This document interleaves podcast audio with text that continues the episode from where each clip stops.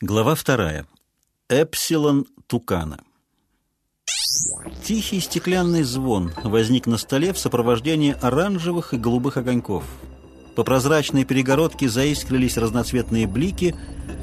Заведующий внешними станциями Великого Кольца Дар Ветер продолжал следить за светом спиральной дороги. Ее гигантская дуга горбилась в высоте, прочерчивая по краю моря матово-желтую полосу отражения. Не отрывая от нее взгляда, Дар Ветер вытянул руку и переставил рычажок на «Р». Размышление не окончилось. Сегодня в жизни этого человека происходила крупная перемена. Утром из жилого пояса южного полушария прибыл его преемник Мвен Масс, выбранный Советом звездоплавания. Последнюю передачу по кольцу они проведут вместе, потом... Вот это потом и осталось еще нерешенным.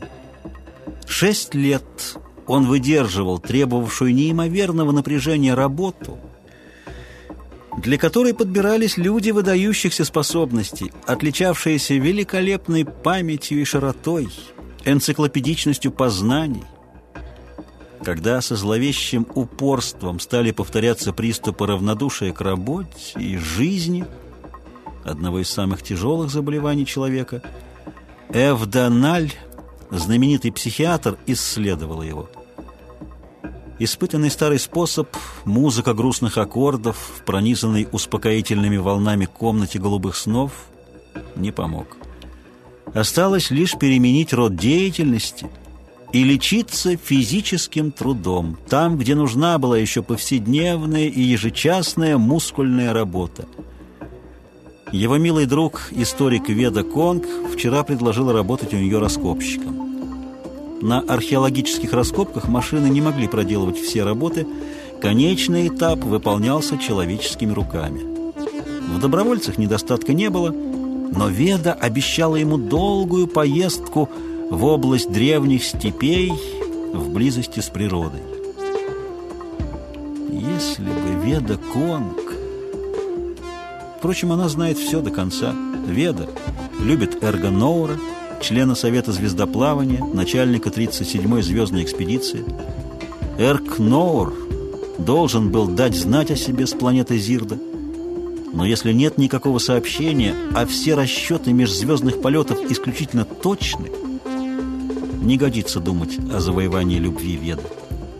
Вектор дружбы – вот все самое большое, что связывает ее с ним, и все же он поедет работать у нее – Дар-ветер передвинул рычаг, нажал кнопку, и комната залилась ярким светом.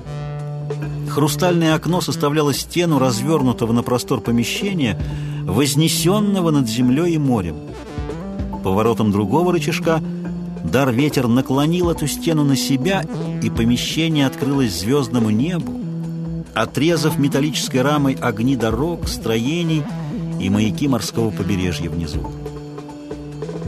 Циферблат галактических часов с тремя концентрическими кольцами делений приковал внимание Дарветра. Передача информации по Великому кольцу шла по галактическому времени каждую стотысячную галактической секунды или раз в 8 дней 45 раз в год по земному счету времени. Один оборот галактики вокруг оси составлял галактические сутки. Очередная и последняя для него передача – наступила в 9 часов утра по времени Тибетской обсерватории, следовательно, в 2 часа ночи здесь, на Средиземноморской обсерватории Совета. Осталось немногим больше двух часов. Прибор на столе зазвонил и замигал снова. За перегородкой показался человек в светлой, отливавшей шелковистым блеском одежде.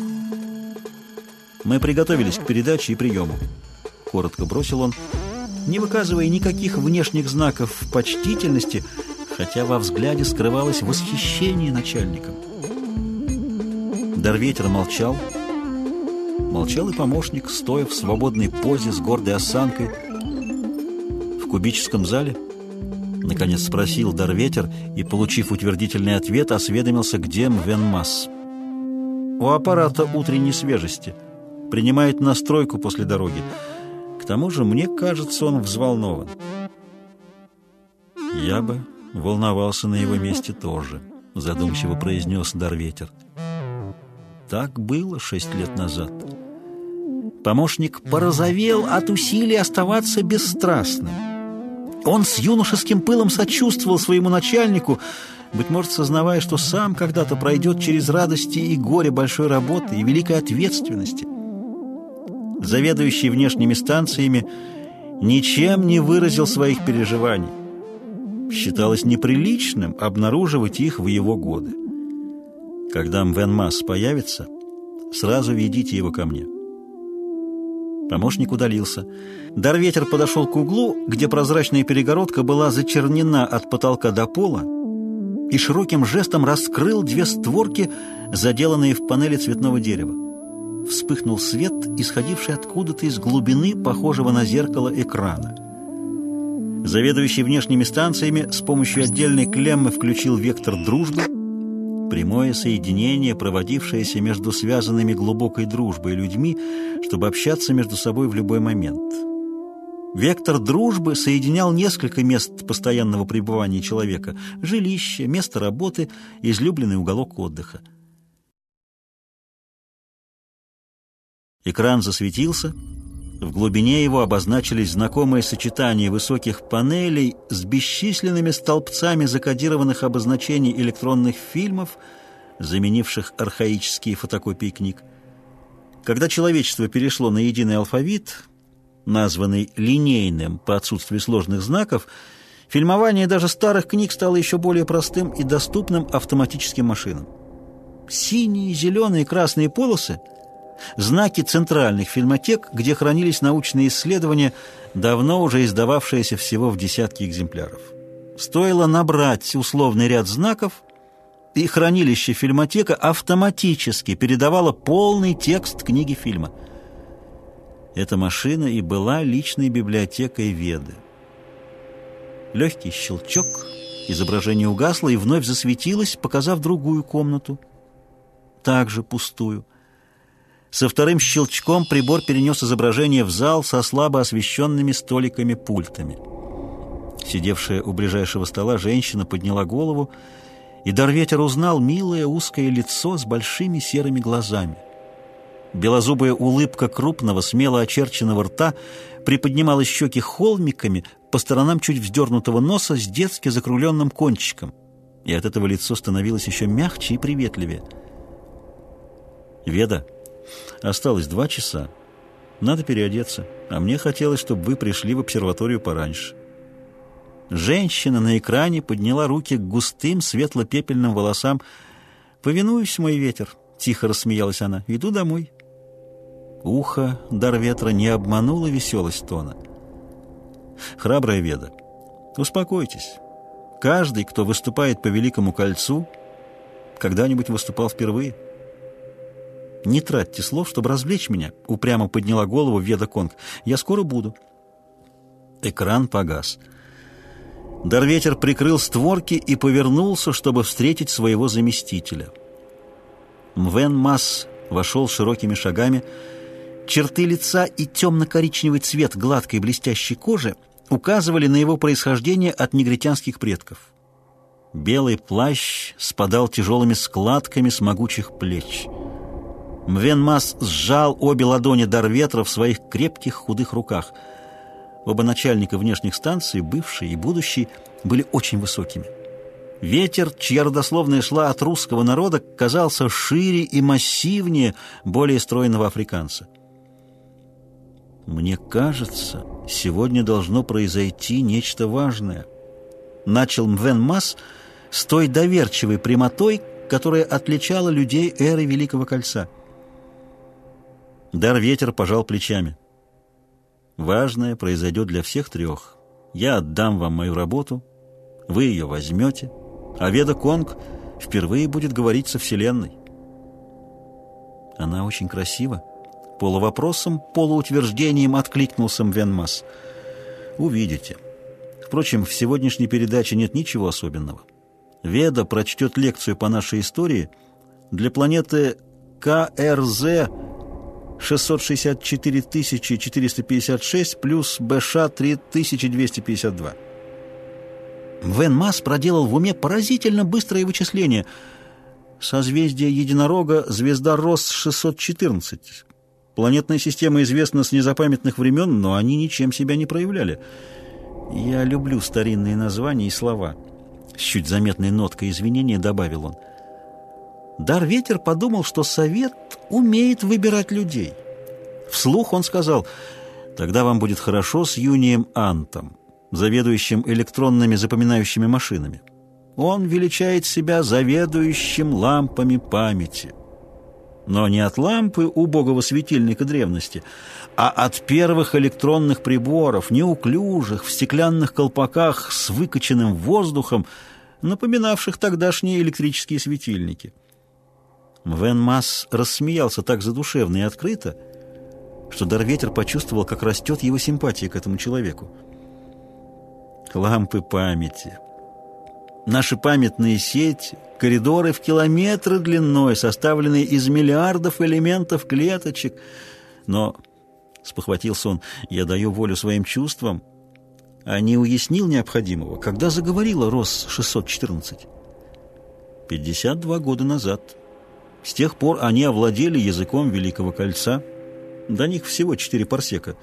Лекцию Веды они получат через 13 лет. А потом? После лекции прием. Через наших старых друзей мы получаем какие-нибудь новости по кольцу. Через 61 лебедя? Ну, конечно. Или иногда через 107 змееносца, пользуясь вашей старинной терминологией.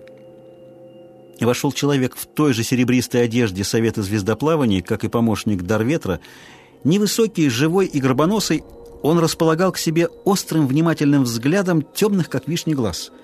Вошедший потер свою круглую гладкую голову. «Я Юний Ант», — назвал он себя высоким резким голосом, очевидно, адресуясь к Мвену Массу.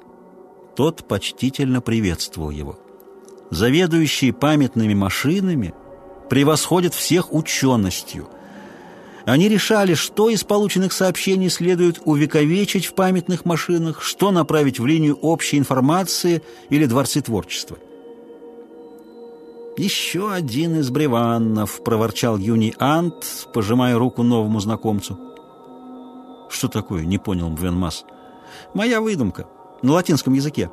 Так я прозвал всех недолго живущих, работников внешних станций, летчиков межзвездного флота, техников заводов звездолетных двигателей, ну и нас с вами.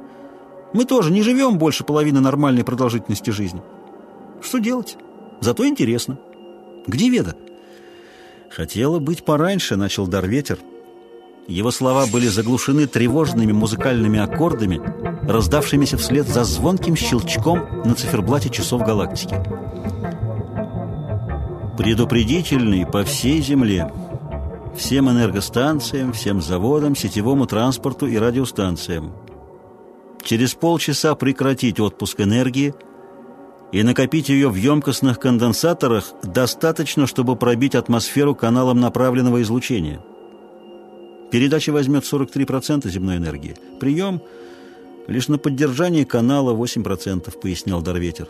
«Именно так, я себе и представлял это», — кивал головой Мвен Масс. Вдруг его сосредоточенный взгляд загорелся восхищением. Дарветер оглянулся. Незамеченная им у светящейся прозрачной колонны стояла Веда Конг.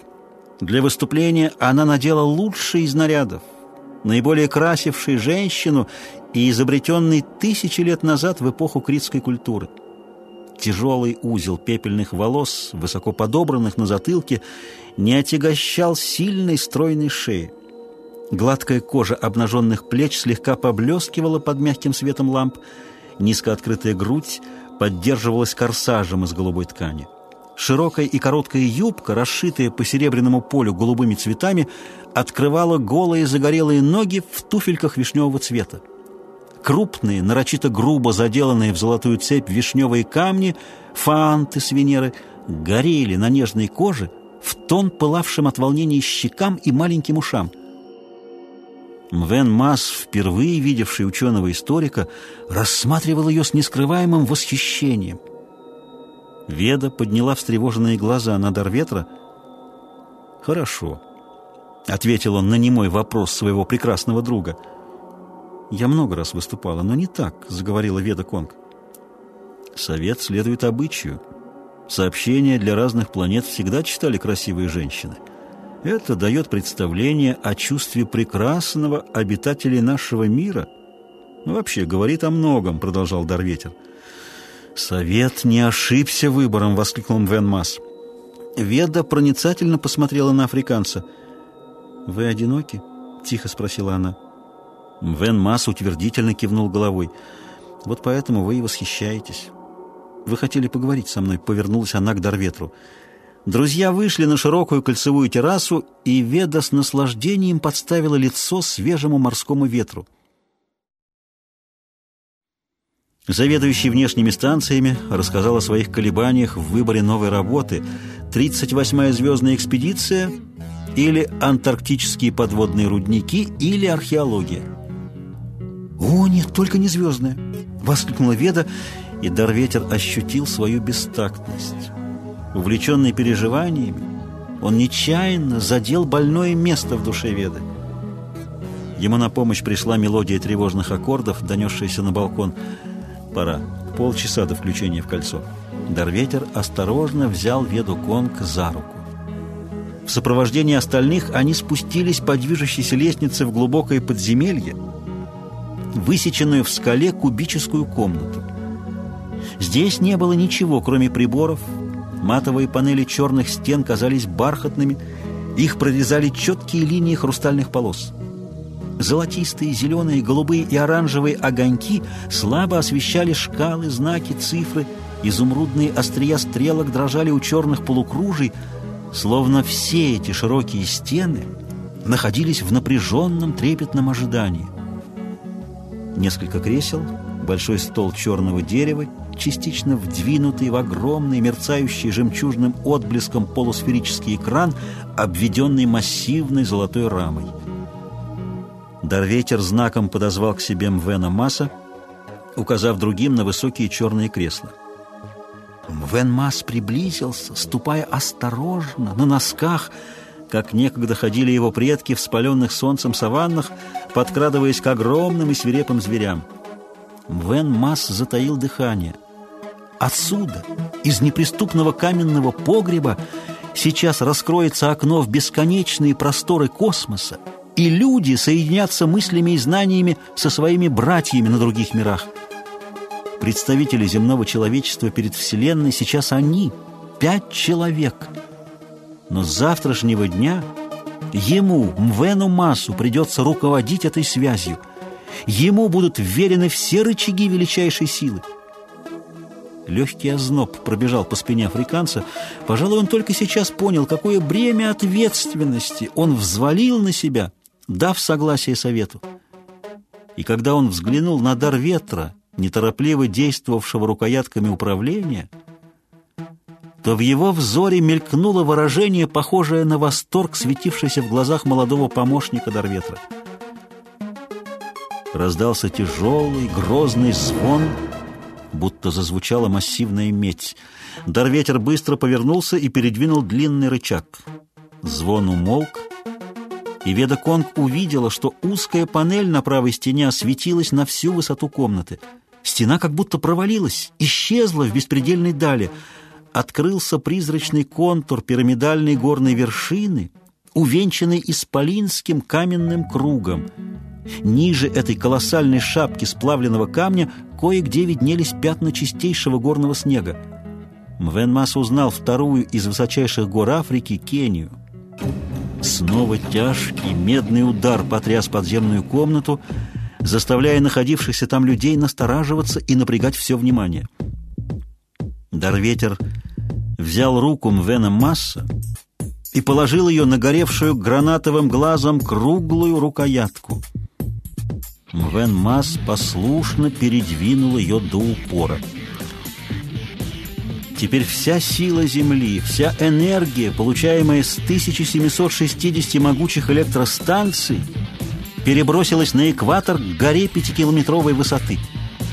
Над ее вершиной заклубилось разноцветное сияние, сгустилось в шар и вдруг устремилось вверх, точно копье в вертикальном полете, пронизывающее глубины неба. Над сиянием встала тонкая колонна, похожая на вихревой столб смерч – по столбу струилась вверх, спирально завиваясь по его поверхности ослепительно светящаяся голубая дымка.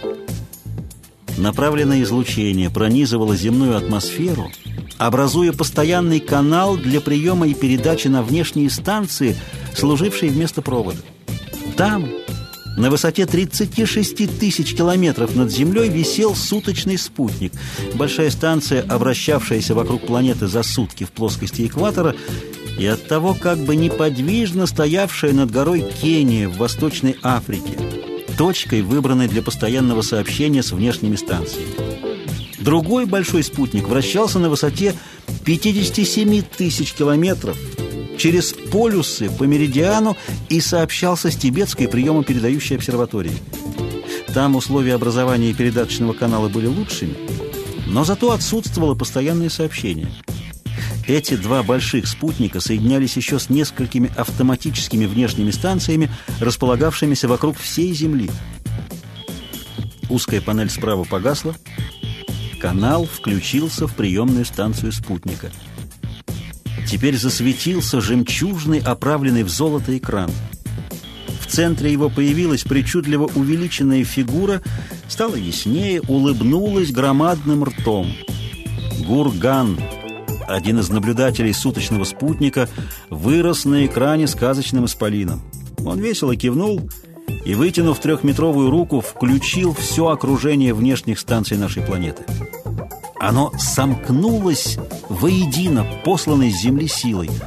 Во все стороны Вселенной устремились чувствительные глаза приемников. Тусклая красная звезда в созвездии Единорога, с планет которой недавно раздался призыв, лучше фиксировалась со спутника 57, и Гурган соединился с ним. Только три четверти часа мог продолжаться невидимый контакт Земли и другой звезды. Нельзя было терять ни минуты этого драгоценного времени. По знаку «Дар ветра» Веда Конг встала на отливавший синим блеском круг металла перед экраном. Невидимые лучи падали мощным каскадом сверху и заметно углубили оттенок ее загорелой кожи. Беззвучно заработали электронные машины, переводившие речь Веды на язык Великого Кольца.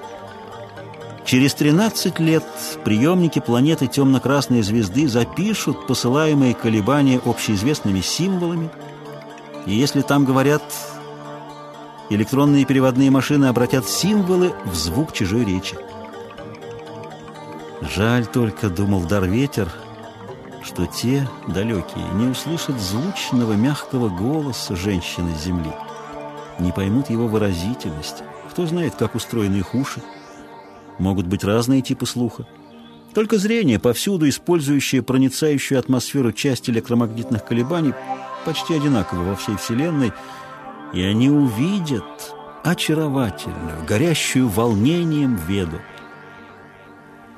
Дарветер, не сводя глаз с полуприкрытого прядью волос маленького уха Веды, стал прислушиваться к ее лекции.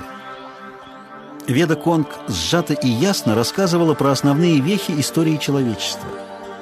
О древних эпохах существования человечества, о разобщенности больших и малых народов, сталкивавшихся в экономической и идейной вражде, разделявшей их страны.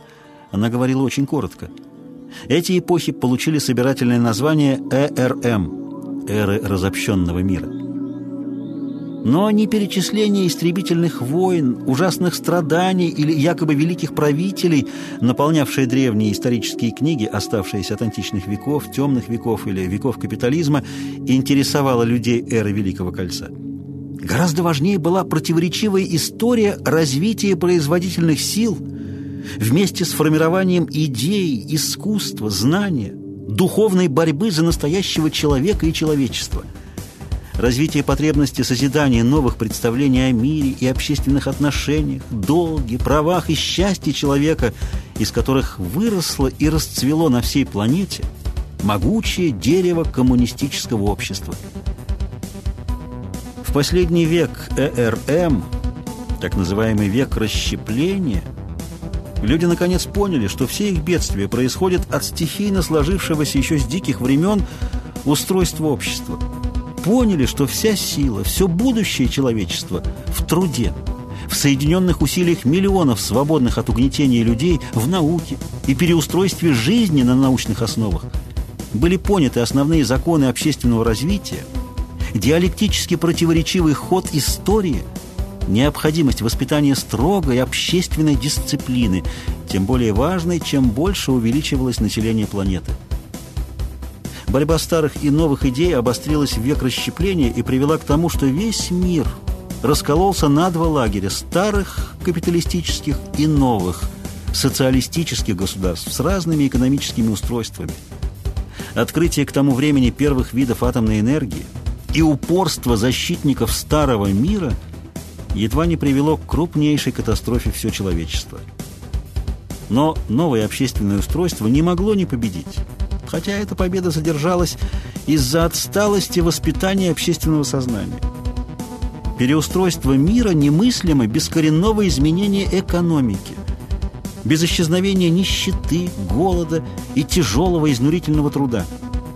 Но изменение экономики потребовало очень сложного управления производством и распределением, и было невозможно без воспитания общественного сознания каждого человека – Коммунистическое общество не сразу охватило все народы и страны. Искоренение вражды и особенно лжи, накопившейся от враждебной пропаганды во время идейной борьбы века расщепления, потребовало развития новых человеческих отношений. Кое-где случались восстания – поднимавшиеся отсталыми приверженцами старого, которые по невежеству пытались найти в воскрешении прошлого легкие выходы из трудностей, стоявших перед человечеством. Но неизбежно и неуклонно новое устройство жизни распространилось на всю землю, и самые различные народы и расы стали единой, дружной и мудрой семьей. Так началась ЭМВ эра мирового воссоединения, состоявшая из веков союза стран, разных языков, борьбы за энергию и общего языка. Общественное развитие все ускорялось, и каждая новая эпоха проходила быстрее предыдущей. Власть человека над природой стала расти гигантскими шагами.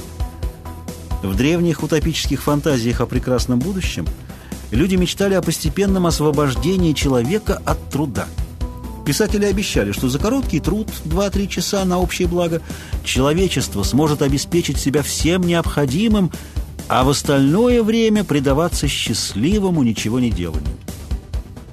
Эти представления возникли из отвращения к тяжелому и вынужденному труду древности. Скоро люди поняли, что труд – счастье – так же, как и непрестанная борьба с природой, преодоление препятствий, решение новых и новых задач развития науки и экономики. Труд в полную меру сил, только творческий, соответствующий врожденным способностям и вкусам, многообразный и время от времени переменяющийся. Вот что нужно человеку. Развитие кибернетики, техники автоматического управления, широкое образование и интеллигентность – отличное физическое воспитание каждого человека позволили менять профессии, быстро овладевать другими и без конца разнообразить трудовую деятельность, находя в ней все большее удовлетворение. Все шире развивавшаяся наука охватила всю человеческую жизнь, и творческие радости открывателя новых тайн природы стали доступны огромному числу людей. Искусство взяло на себя очень большую долю в деле общественного воспитания и устройства жизни – пришла самая великолепная во всей истории человечества ЭОТ – эра общего труда, с ее веками упрощения вещей, переустройства, первого изобилия и космоса.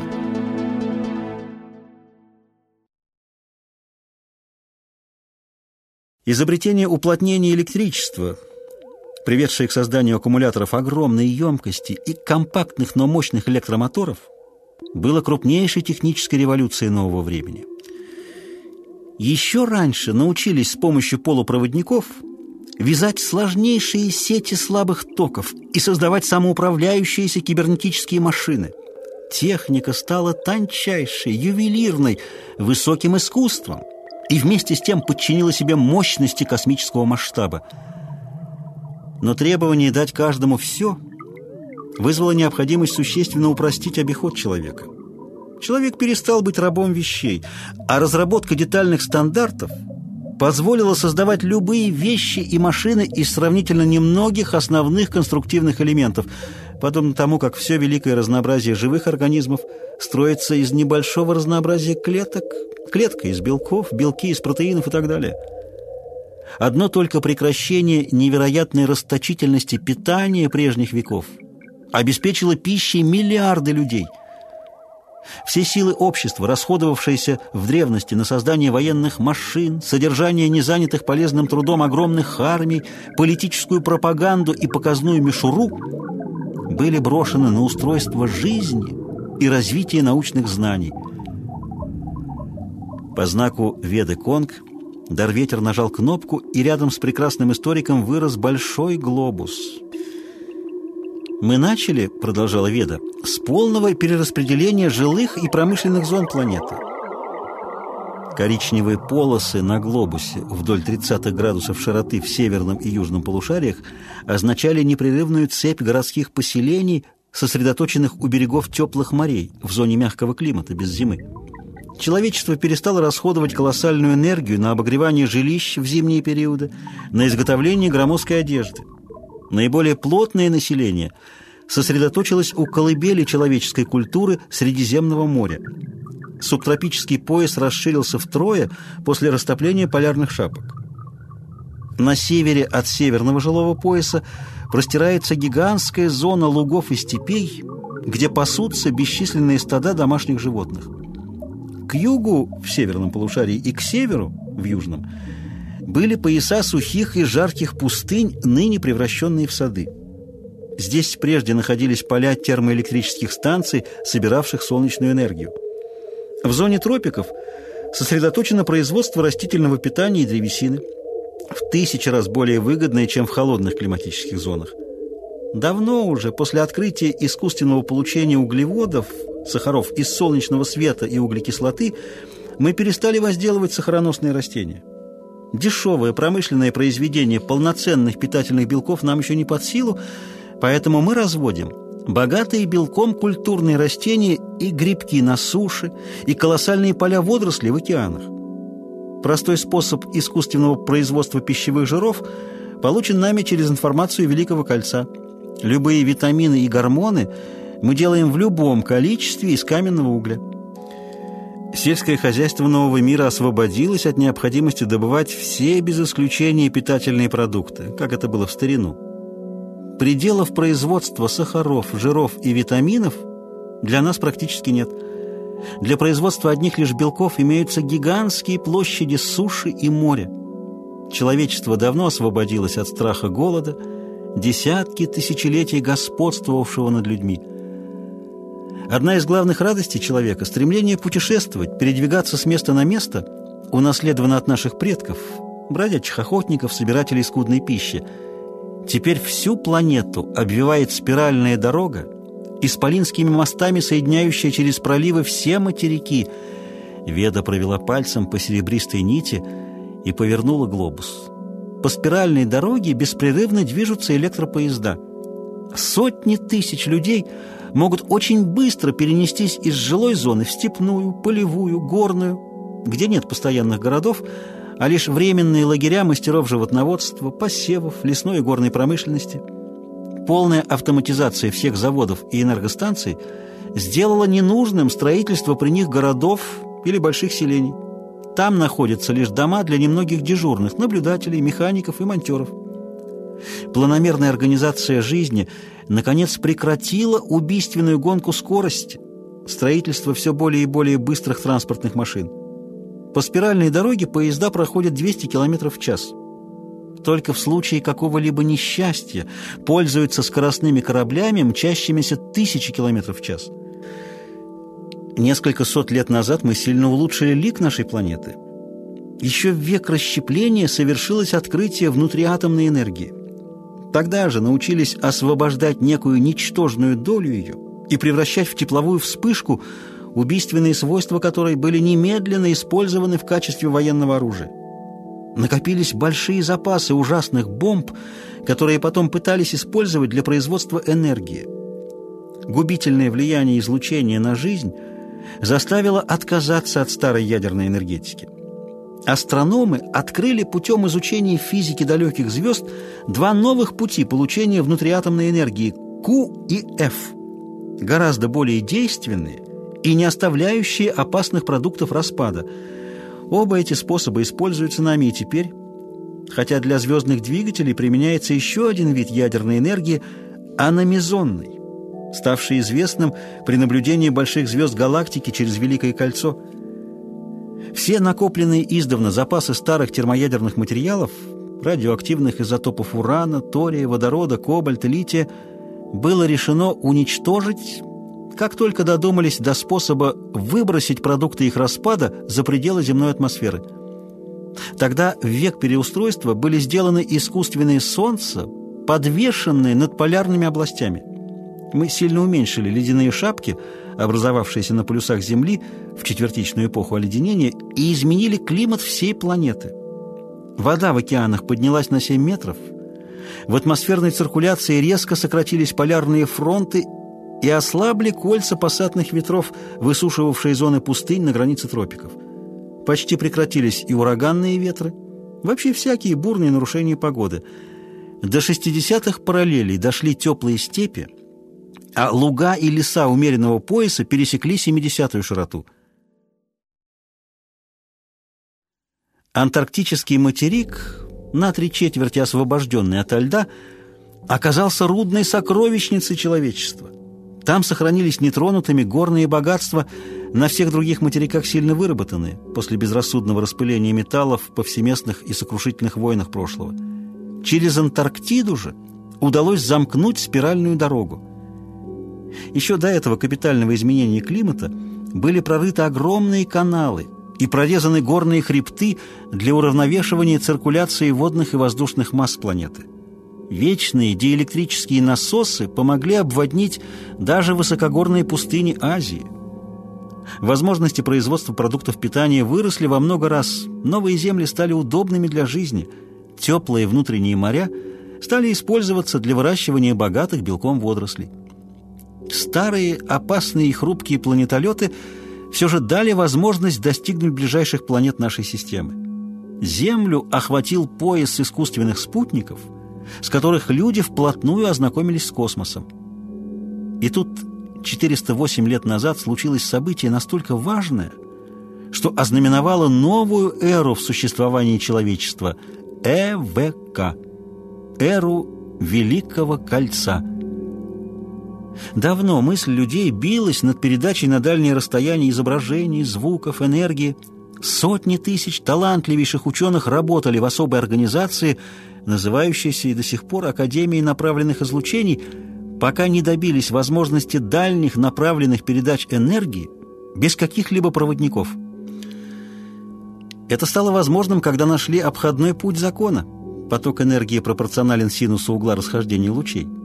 Тогда параллельные пучки излучений обеспечили постоянные сообщения с искусственными спутниками, а следовательно и со всем космосом. Защищающий жизнь экран ионизированной атмосферы служил вечным препятствием к передачам и приемам из пространства. Давно-давно, еще в конце эры разобщенного мира, наши ученые установили, что потоки мощных радиоизлучений изливаются на Землю из космоса – Вместе с общим излучением созвездий и галактик до нас доходили призывы из космоса и передачи по Великому кольцу, искаженные и полупогасшие в атмосфере. Мы тогда не понимали их, хотя уже научились улавливать эти таинственные сигналы, считая их за излучение мертвой материи. Ученый Кам Амат, индиец по происхождению, догадался провести на искусственных спутниках опыты с приемниками изображений – с бесконечным терпением, десятки лет осваивая все новые комбинации диапазонов. Кам Амат уловил передачу с планетной системы двойной звезды, называвшейся издавна «61 лебедя». На экране появился непохожий на нас, но, несомненно, человек и указал на надпись, сделанную символами Великого Кольца. Надпись сумели прочесть только через 90 лет – и она украшает на нашем земном языке памятник Каму Амату «Привет вам, братья, вступившие в нашу семью». разделенные пространством и временем, мы соединились разумом в кольце великой силы. Язык символов, чертежей и карт Великого Кольца оказался легко постигаемым на достигнутом человечеством уровне развития. Через 200 лет мы могли уже переговариваться при помощи переводных машин с планетными системами ближайших звезд, получать и передавать целые картины разнообразной жизни разных миров. Только недавно мы приняли весть с 14 планет Большого центра жизни Денеба в Лебеде, колоссальной звезды светимостью в 4800 солнц, находящейся от нас на расстоянии в 122 парсека. Развитие мысли там шло иным путем, но достигло нашего уровня. А с древних миров, шаровых скоплений нашей галактики и колоссальной обитаемой области вокруг галактического центра идут из безмерной дали странные картины и зрелища, еще не понятые, не расшифрованные нами. Записанные памятными машинами, они передаются в Академию пределов знания – так называется научная организация, работающая над проблемами, едва-едва намечающимися нашей наукой. Мы пытаемся понять далеко ушедшую от нас за миллионы лет мысль, немногим отличающуюся от нашей, благодаря единству путей исторического развития жизни от низших органических форм к высшим, мыслящим существам. Веда Конг отвернулась от экрана, в который смотрела, словно загипнотизированная, и бросила вопросительный взгляд на дар ветра. Тот улыбнулся и одобрительно кивнул головой. Веда гордо подняла лицо, протянула вперед руки и обратилась к тем невидимым и неведомым, которые через 13 лет получат ее слова и увидят ее облик. Такова наша история. Трудная, сложная и долгая дорога восхождения к высотам знания. Мы зовем вас Сливайтесь с нами в Великом Кольце, чтобы нести во все концы необъятной Вселенной могучую силу разума, побеждая костную неживую материю. Голос Веды торжествующе звенел, обретя силу всех поколений земных людей, ныне поднявшихся так, что их помыслы обращались уже за пределы собственной галактики к другим звездным островам Вселенной. Протяжный медный звон — это дар ветер передвинул рукоятку и выключил передающий поток энергии. Экран погас. На прозрачной панели справа остался светящийся столб несущего канала. Веда, усталая и тихая, утонула в глубине большого кресла и не сводила своих внимательных глаз с дар ветра. Дарветер усадил за стол управлением Вена Масса, а сам склонился над его плечом — полной тишине лишь иногда чуть слышно пощелкивали стопоры рукояток. Внезапно экран в золотой оправе исчез, и невероятная глубина раскрылась на его месте. Веда Конг, впервые видевшая это чудо, громко вздохнула. Действительно, даже хорошо знавшему путь сложной интерференции световых волн, каким достигалась такая широта и глубина обзора, зрелище всегда казалось поразительным. Темная поверхность чужой планеты приближалась издалека, вырастая с каждой секундой. Это была чрезвычайно редкая система двойной звезды, где два Солнца уравновешивали себя, таким образом, что орбита их планеты оказалась правильной, и на ней могла возникнуть жизнь. Оба Солнца, оранжевое и алое, меньшие, чем наши, освещали казавшиеся красными льды застывшего моря. На краю плоских черных гор в загадочных фиолетовых отблесках виднелось гигантское приземистое здание. Луч зрения уперся в площадку на его крыше, как бы пронизал ее, и все увидели серокожего человека с круглыми, как у совы, глазами, обведенными кольцами серебристого пуха. Его рост был велик, но тело очень тонко, с длинными, словно щупальца, конечностями. Человек нелепо боднул головой, будто отдал поспешный поклон — и, устремив на экран свои бесстрастные, точно объективы, глаза, открыл безгубый рот, прикрытый похожим на нос клапаном мягкой кожи, тотчас зазвучал мелодичный и нежный голос переводящей машины. «Зав в ТЭТ, заведующий внешней информацией 61 Лебедя». Сегодня мы передаем для желтой звезды STL 3388 плюс 04 GF. Передаем для... Дарветер и Юниант переглянулись, а Мвен Масс на секунду сжал запястье Дарветра. Это были галактические позывные Земли, вернее, Солнечной планетной системы. Когда-то она считалась наблюдателями иных миров единым большим спутником, обращавшимся вокруг Солнца за 59 земных лет. Один раз за этот период случается совместное противостояние Юпитера и Сатурна, сдвигающего Солнце заметно для астрономов ближних звезд. Ту же ошибку впадали и наши астрономы в отношении многих планетных систем, присутствие которых у разных звезд было открыто еще в давние времена. Юни Ант более поспешно, чем в начале передачи, проверил настройку памятной машины и показания бдительных часовых исправностей приборов ОС. Бесстрастный голос электронного переводчика продолжал. «Мы приняли вполне хорошую передачу от звезды...» Снова посыпался ряд цифр и отрывистых звуков. «Случайно, не во время передач Великого Кольца». Они не расшифровали языка кольца и тратят напрасно энергию, передавая в часы молчания. Мы отвечали им в периоды их собственной передачи. Результаты станут известны приблизительно через три десятых секунды. Голос замолк. Сигнальные приборы продолжали гореть, за исключением угасшего зеленого глазка. Это еще не выясненные перерывы в передаче – может быть, прохождение легендарного нейтрального поля астролетчиков между нами?» — пояснил Веде Юниант. «Три десятых галактической секунды — это ждать около 600 лет», — хмуро буркнул Дарветер. «Интересно, зачем это нам?» Насколько я понял, звезда, с которой они связались, Эпсилон Тукана, созвездие южного неба, откликнулся Мвен Масс, отстоящая на 90 парсек, что близко к пределу нашей постоянной связи. Дальше Денеба мы ее еще не установили. «Но мы принимаем и центр галактики, и шаровые скопления?» — спросила Веда Конг. «Нерегулярно, случайным приемом или через памятные машины других членов кольца, образующих протянутую в пространство галактики цепь», — ответил Мвен Масс. Сообщения, посланные тысячи и десятки тысяч лет назад, не теряются в пространстве и в конце концов достигают нас», — добавил Юний Ант. «Но это значит, что мы судим о жизни и познаниях людей иных, очень далеких миров с опозданием, например, для зоны центра галактики на 20 тысяч лет?» Да, безразлично, передается ли это памятными записями близких миров или улавливается нашими станциями мы видим дальние миры такими, какими они были в очень древние времена. Видим давным-давно умерших и забытых в своем мире людей.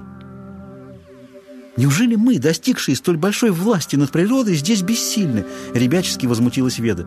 «Неужели нельзя достигнуть дальних миров другим путем, иным, чем волновой или фотонный луч орудием?» «Как я понимаю вас, Веда!» — воскликнул Мвен Масс.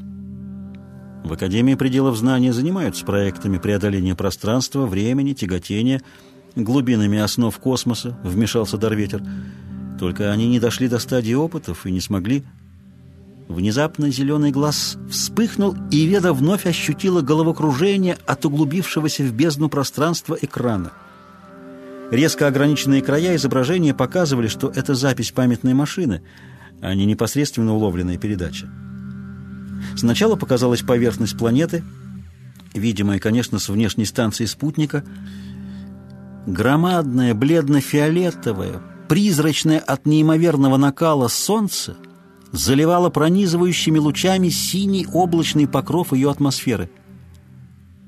Так и есть. Эпсилон Тукана. Высокотемпературная звезда класса В9, светимость 78 наших солнц, прошептал Мвен Масс. Дарветер и Юниант утвердительно кивнули. Зрелище изменилось, как бы сузившись и спустившись почти на самую почву неведомого мира. Высоко поднимались округлые купола гор, казавшихся отлитыми из меди. Неизвестная порода или металл зернистого строения рдела огнем под удивительно белым сверкающим светом голубого солнца. Даже в несовершенной передаче приборов неведомый мир блистал торжественно, с каким-то победным великолепием. Отблески лучей окаймляли контуры медных гор серебристо-розовой короной, отражавшейся широкой дорогой на медленных волнах фиолетового моря. Вода цвета густого аметиста казалась тяжелой и вспыхивала изнутри красными огнями, как скоплениями живых маленьких глаз. Волны лизали массивное подножие исполинской статуи, стоявшей недалеко от берега в гордом одиночестве.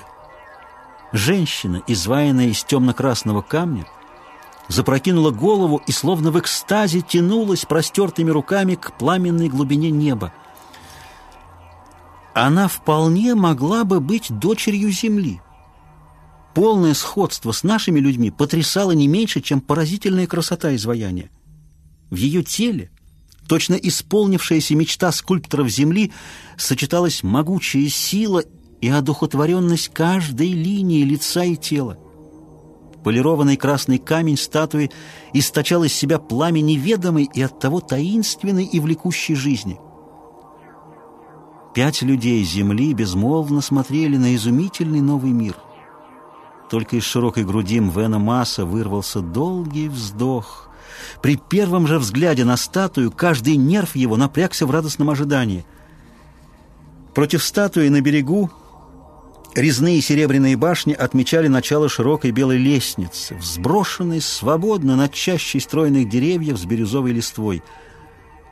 «Они должны звенеть», — шепнул Дарветер в ухо Веды, указывая на башни, и та согласно наклонила голову. Передаточный аппарат новой планеты продолжал последовательно и беззвучно развертывать новые картины. На секунду мелькнули белые стены с широкими выступами, прорезанные порталом из голубого камня, и экран раскрылся в высоком помещении, залитом сильным светом. Матово-жемчужная окраска изборожденных желобками стен сообщала необыкновенную четкость всему находившемуся в зале. Внимание приковывала группа людей, стоявших перед полированной изумрудной панелью. Пламенный красный цвет их кожи соответствовал оттенку статуи в море. В нем не было ничего необычайного для Земли. Некоторые племена индейцев Центральной Америки, судя по сохранившимся от древности цветным снимкам, обладали почти такой же, менее глубокого тона кожей. В зале находились две женщины и двое мужчин. Обе пары носили разные одежды. Стоявшие ближе к зеленой панели отличались золотистыми короткими одеяниями, похожими на изящные комбинезоны, снабженные несколькими застежками. У других двух были окутывавшие их с головы до пят одинаковые плащи, такого же жемчужного оттенка, как и стены. Стоявшие у панели проделывали плавные движения, прикасаясь к косым струнам, натянутым у ее левого края. Стена полированного изумруда или стекла становилась прозрачной. В такт их движением в кристалле плыли, сменяя друг друга четкие изображения. Они исчезали и возникали быстро, так что даже тренированным наблюдателям, Юнию Анту и Дарветру, было трудно полностью понять их смысл. В чередовании медных гор, фиолетового океана и бирюзовых лесов улавливалась история планеты — цепь животных и растительных форм, иногда чудовищно непонятных, иногда прекрасных, проходила призраками прошлого. Многие животные и растения казались похожими на тех, чьи остатки сохранила летопись пластов земной коры. Долго тянулась восходящая лестница форм жизни, совершенствующейся живой материи. Бесконечно долгий путь развития ощущался еще более длинным, трудным и мучительным, чем известное каждому жителю Земли его собственное родословное.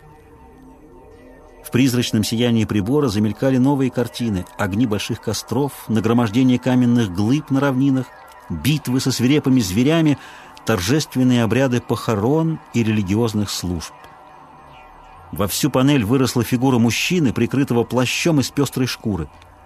Опираясь одной рукой на копье и подняв другую к звездам, широким обнимающим жестом, он наступил ногой на шею поверженного чудовища с жесткой гривой вдоль спины и оскаленными длинными клыками. На заднем плане стояла цепь женщин и мужчин, попарно взявшихся за руки и, казалось, что-то распевавших. Изображение исчезло, На месте живых видений возникла темная поверхность полированного камня. Тогда двое в золотистых одеждах отступили направо, а их место заняла вторая пара. Неуловимо быстрым движением плащи были отброшены, и на жемчужном фоне стен живым пламенем возникли темно-красные тела. Мужчина протянул обе руки к женщине, она ответила ему улыбкой такой гордой и ослепительной радости, что жители земли отозвались невольными улыбками. А там, в жемчужном зале неимоверно далекого мира, двое начали медленный танец. Вероятно, это не был танец ради танца, а скорее ритмическое позирование. Танцующие, очевидно, ставили себе целью показать совершенство, красоту линий и пластическую гибкость своих тел. Но в ритмической смене движений угадывалась величавая и в то же время грустная музыка, как будто воспоминание о великой лестнице безымянных и неисчислимых жертв развития жизни, приведшего к столь прекрасному мыслящему существу человеку. Мвену Масу показалось, что он слышит мелодию, веер высоких чистых нот, опирающийся на гулкий и мерный ритм низких звуков. Веда Конг стиснул руку Дару Ветру, и тот не обратил на это внимания. Юни Ан смотрел, не шевелясь и не дыша, а на его огромном лбу проступили капельки пота. Люди Тукана были так похожи на людей Земли, что постепенно утрачивалось впечатление иного мира. Но красные люди обладали такой отточенной красотой тела, какая не была еще достигнута всеми на земле и жила в мечтах и творениях художников, воплощаясь в небольшом числе необычайно красивых людей – чем трудней и дольше был путь слепой животной эволюции до мыслящего существа, тем целесообразнее и разработаннее высшие формы жизни. И, следовательно, тем прекраснее, думал Дарветер. Давно уже люди Земли поняли, что красота – это инстинктивно воспринимаемая целесообразность строения, приспособление к определенному назначению – чем разнообразнее назначение, тем красивее форма. Эти красные люди, вероятно, более разносторонние и ловки, чем мы. Может быть, их цивилизация шла больше за счет развития самого человека, его духовного и физического могущества, и меньше за счет техники. Наша культура долго оставалась насквозь технической, и только с приходом коммунистического общества окончательно встала на путь совершенствования самого человека – а не только его машин, домов, еды и развлечений.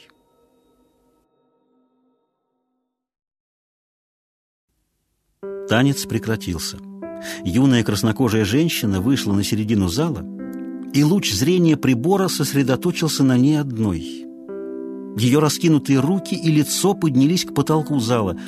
Невольно глаза людей земли последовали за ее взглядом.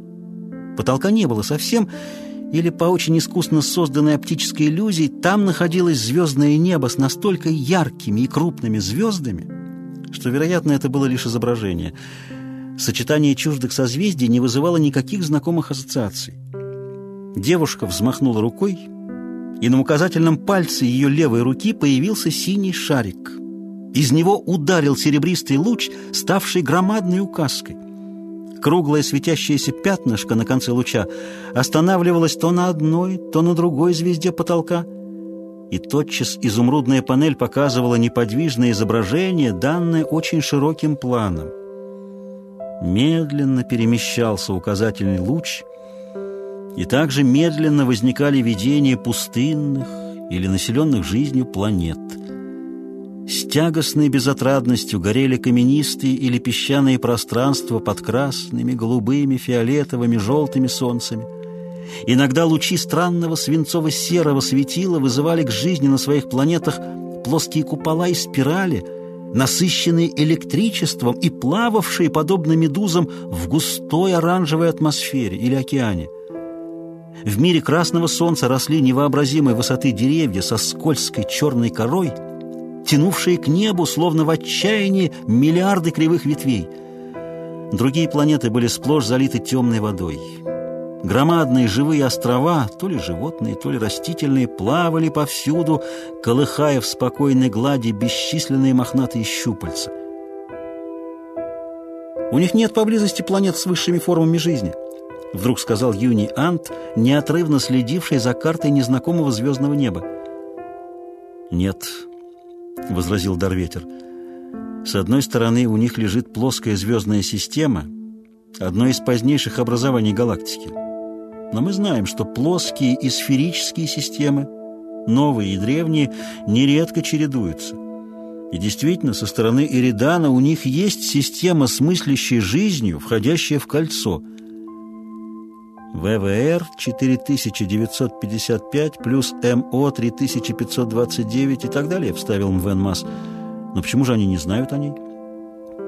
Система вошла в Великое кольцо 275 лет назад. А это сообщение отправлено раньше, ответил Дарветер. Краснокожая девушка далекого мира стряхнула с пальца синий шарик и повернулась лицом к зрителям с раскрытыми руками, будто готовясь обнять кого-то, незримо стоявшего перед ней. Она слегка откинула голову и плечи назад. Так сделала бы и женщина земли в страстном призыве. Губы полураскрытого рта шевелились, повторяя неслышные слова.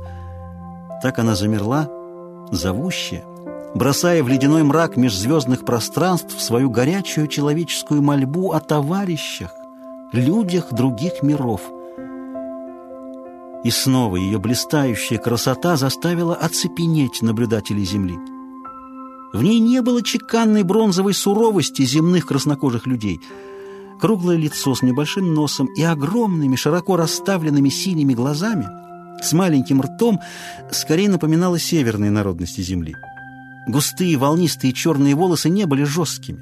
В каждой линии лица и тела сквозила веселая и легкая уверенность, бессознательно воспринимавшаяся как ощущение большой силы. «Неужели они ничего не знают о Великом Кольце?» — почти простонала Веда Конг, склоняясь перед прекрасной сестрой из космоса. «Теперь, наверное, знают», — отозвался Дарветер. «Ведь то, что мы видим, произошло 300 лет назад». «Восемьдесят восемь барсек», — пророкотал низкий голос Мвена Масса. «Восемьдесят восемь. Все, кого мы видели, давно уже мертвы». И словно подтверждая его слова, видение чудесного мира погасло, потух и зеленый указатель связи. Передача по Великому кольцу окончилась. С минуты все находились в оцепенении — Первым опомнился Дарветер, досадливо закусив губу, он поспешно передвинул гранатовую рукоятку. Выключение столба направленной энергии отозвалось густым медным гулом, предупреждающим инженеров энергостанции о том, что необходимо снова разлить могучий поток по его обычным каналам. Только проделав все операции с приборами, заведующий внешними станциями обернулся к своим товарищам. Юниант, высоко подняв брови, перебирал исчерканные листочки. Часть мнемограммы, памятной записи, со звездной картой на потолке, надо сейчас же отправить в Институт Южного Неба. Обратился он к молодому помощнику Дарветра. Тот посмотрел на Юнианта удивленно, как будто проснувшись от необычайного сна. Суровый ученый затаил усмешку. Разве видение не было в самом деле грезой о прекрасном мире, посланной в пространство три века назад, грезой, которую так осязаемо увидят сейчас миллиарды людей на Земле и на станциях Луны, Марса и Венеры. «Вы были правы, Мвен Масс», — улыбнулся Дарветер, объявив еще до передачи, что сегодня случится необыкновенное. Впервые за 400 лет существования для нас Великого Кольца из глубин Вселенной явилась планета с братьями не только по разуму, но и по телу. Я весь наполнен радостью открытия. Хорошо началась ваша деятельность. Древние люди сочли бы это счастливым предзнаменованием. Или, как скажут наши психологи, случилось совпадение обстоятельств, благоприятствующее уверенности и подъему в дальнейшей работе. Дарветер спохватился. Нервная реакция сделала его многословным – Излишества речи в эру Великого Кольца считались одним из самых позорных недостатков человека. И заведующий внешними станциями умолк, не закончив фразы. Да, да, рассеянно отозвался Мвен Масс. Юни Ант уловил нотку отрешенности в его голосе, замедленных движениях и насторожился. Веда Конг тихо провела пальцем по кисти Дарветра и кивнула на африканца. Может быть, он чересчур впечатлителен? Мелькнуло в уме Дарветра, и он пристально посмотрел на своего преемника. Но Мвенмас, почувствовав скрытое недоумение собеседников, выпрямился и стал прежним внимательным знатоком своего дела. Движущаяся лестница перенесла их наверх к широким окнам и звездному небу, снова ставшему столь же далеким, как и во все 30 тысячелетий существования человека, вернее, его вида, называвшегося Homo sapiens, человеком разумным. Мвен Мас и Дарветер должны были остаться. Веда Конг шепнула Дарветру, что никогда не забудет этой ночи. «Я сама показалась себе такой жалкой», — заключила она, улыбаясь наперекор своим грустным словам. Дарветер понял, что она имеет в виду, и отрицательно покачал головой. «А я уверен, что если бы красная женщина увидела вас, Веда, то она гордилась бы своей сестрой. Право, наша земля не хуже их мира». Лицо Дарветра засветилось любовью. «Ну, это вашими глазами, милый друг», — улыбнулась Веда. «Вы спросите Мвена Масса». Она, шутя, прикрыла глаза ладонью и скрылась за выступом стены. Когда Мвен Масс наконец остался один, наступило утро. В прохладном неподвижном воздухе разлился сероватый свет, море и небо приняли одинаковую хрустальную прозрачность, серебристую у моря — с розовым оттенком у неба. Мвенмас долго стоял на балконе обсерватории, вглядываясь в полузнакомые очертания зданий. На невысоком плато поодаль высилась гигантская алюминиевая арка, перечеркнутая девятью параллельными рядами алюминиевых полос, разделенных промежутками опалово-кремовых и серебристо-белых пластических стекол, здание Совета звездоплавания. Перед ним стоял памятник первым людям, вышедшим на просторы космоса. Склон крутейшей горы в облаках и вихрях заканчивался звездолетом старинного типа, рыбообразной ракетой, нацелившей заостренный нос в еще недоступную высоту.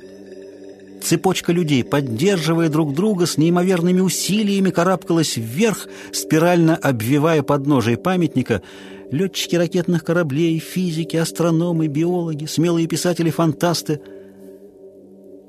Рассвет уже рдел на корпусе древнего звездолета и на легких ажурных контурах зданий. Амвен Масс все еще мерил балкон широкими шагами. Еще ни разу он не испытывал такого потрясения. Воспитанный в общих правилах эры Великого Кольца, он прошел суровую физическую закалку – и с успехом выполнил свои подвиги Геркулеса. Так в память прекрасных мифов древней Эллады назывались трудные дела, выполнявшиеся каждым молодым человеком в конце школьного периода. Если юноша справлялся с подвигами, то считался достойным приступить к высшей ступени образования. Мвенмас устроил водоснабжение рудника в Западном Тибете, восстановил араукариевый лес на плоскогорье Нахепта в Южной Америке, и истреблял акул, вновь появившихся у берегов Австралии.